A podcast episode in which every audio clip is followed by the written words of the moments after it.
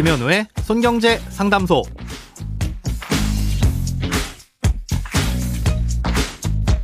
새는 돈 맞고 숨은 돈 찾아드립니다. 손경제 상담소 김현우입니다. 저축, 보험, 대출, 연금, 투자까지 돈에 관련된 고민이라면 무엇이든 맡겨주세요. 오직 당신만을 위한 맞춤 상담. 먼저 오늘 사연 만나봅니다.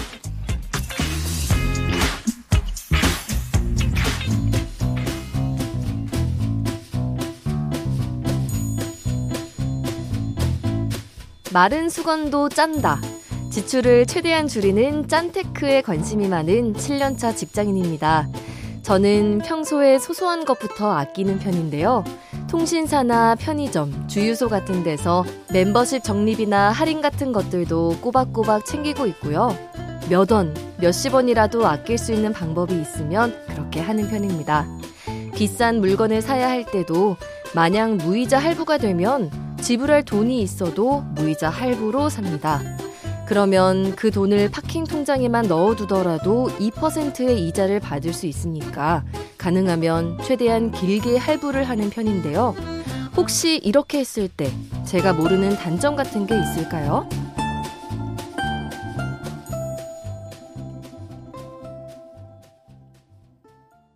네, 결론부터 말씀드리자면 무이자 할부는 사실 공짜가 아닙니다. 이자가 없는 대신에 다른 혜택을 전부 포기한다고 보시면 되는데요. 아, 신용카드 포인트 적립은 물론이고요. 실적 금액이라는 것도 인정을 해주지 않습니다. 아, 우리가 신용카드별로 혜택을 받으려면 반드시 따라붙는 조건이 있는데 바로 전월 실적입니다. 예, 전달에 카드 사용을 얼마나 했는지를 실적을 따져서 정해진 금액 이상을 사용해야만 각종 할인 혜택을 주는 건데요.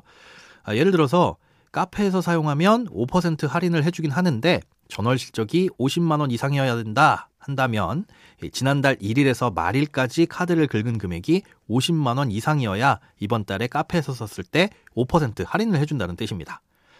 자, 그런데 무이자 할부는 아무리 많은 돈을 쓰더라도 이 실적으로는 포함을 안 시켜준다는 거죠. 그리고 사용 금액에 대한 포인트 적립 혜택도 없고요.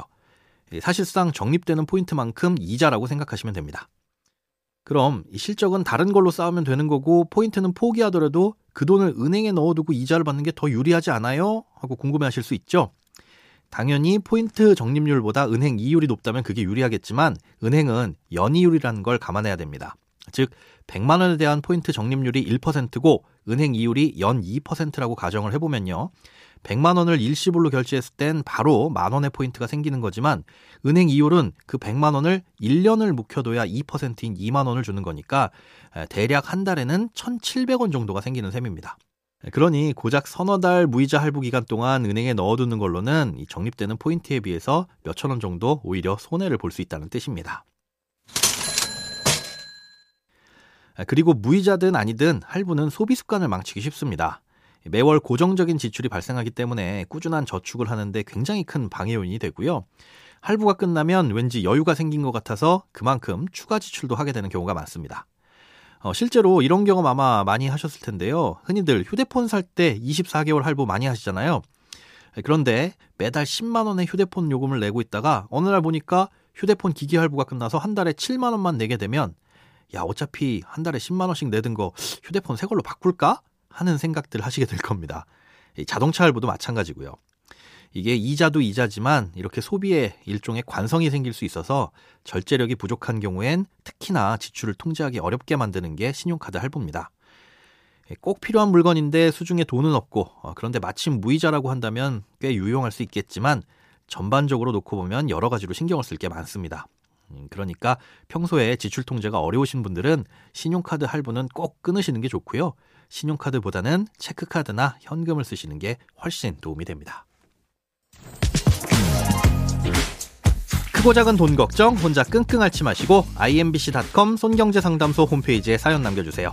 여러분의 통장이 활짝 웃는 그날까지 1대1 맞춤 상담은 계속됩니다. 돈 모으는 습관 손경제상담소 내일도 새는 돈 맞고 숨은 돈 찾아드릴게요.